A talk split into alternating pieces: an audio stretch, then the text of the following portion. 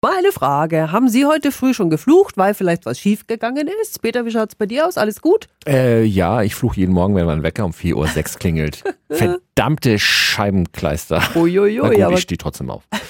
um Kraftausdrücke geht es zurzeit auch im Museum für Kommunikation in Nürnberg.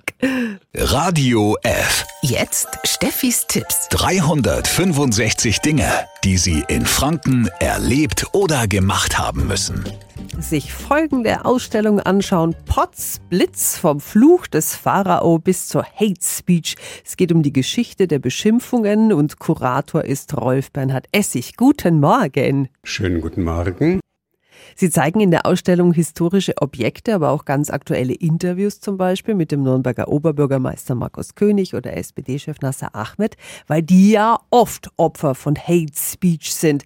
Was können wir noch sehen? Wir haben eine Rätselstation, da kann man dann überlegen, meine Fürze riechen besser als du. Aus welchem Land stammt denn das? Das ist ja lustig. Was noch? Wir haben einen Fluchgenerator, da kann man ganz neue Flüche aus Ausdrücken von Hans Sachs, Johann Wolfgang Goethe und modernen Ausdrücken basteln. Man kann Leute sehen, die versuchten, das Fluchen zu verbieten und warum das nicht funktioniert hat.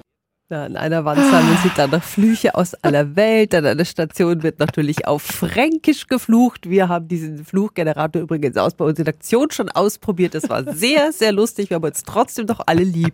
Potzblitz vom Fluch des Pharao bis zur Hate Speech. Die neue Sonderausstellung im Museum für Kommunikation in Nürnberg.